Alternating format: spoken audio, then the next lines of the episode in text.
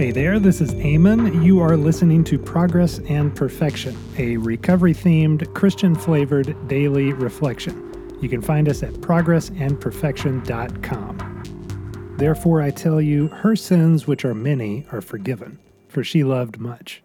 But he who is forgiven little loves little. Luke 7:47. True recognition of the magnitude of my sins, or if you prefer, my character defects, unlocks one of two paths. As former drinkers, we have the distinct advantage of having lived two lives more fully than many. The vivid days of our drinking and the lives that we have now turned our back on and walked away from are still with us to varying degrees. Not just the blurry details we barely remember or the sleepless nights we long to forget. Not just the early days of joy and camaraderie before we lost control. The whole thing. We've walked through and fallen down in the valley of the shadow of death. But we have been given a new life, and with it a well of hope that cannot run dry unless we wall ourselves off from others. So we come to a divergence.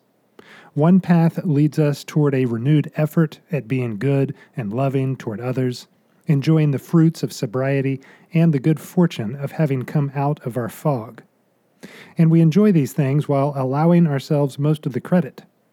The distant path ahead looks straight, flat, and bright, but we can't make out exactly where it goes.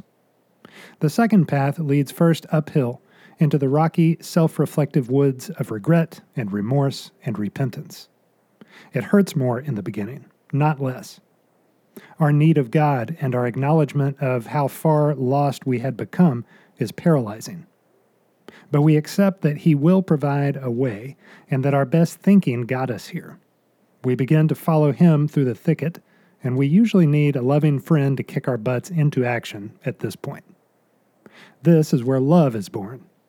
We're now realizing that nothing, even our own sober happiness, accounts for much of anything beyond fleeting pleasure. This is the same result as our drinking. So we look for how love can pour out of us our salvation should be evidenced by this. Sin cuts us, and many bled out. Thank God it didn't kill us. The defects of character we were ashamed of now mark the trail for others. God, use my wounds to show others the path.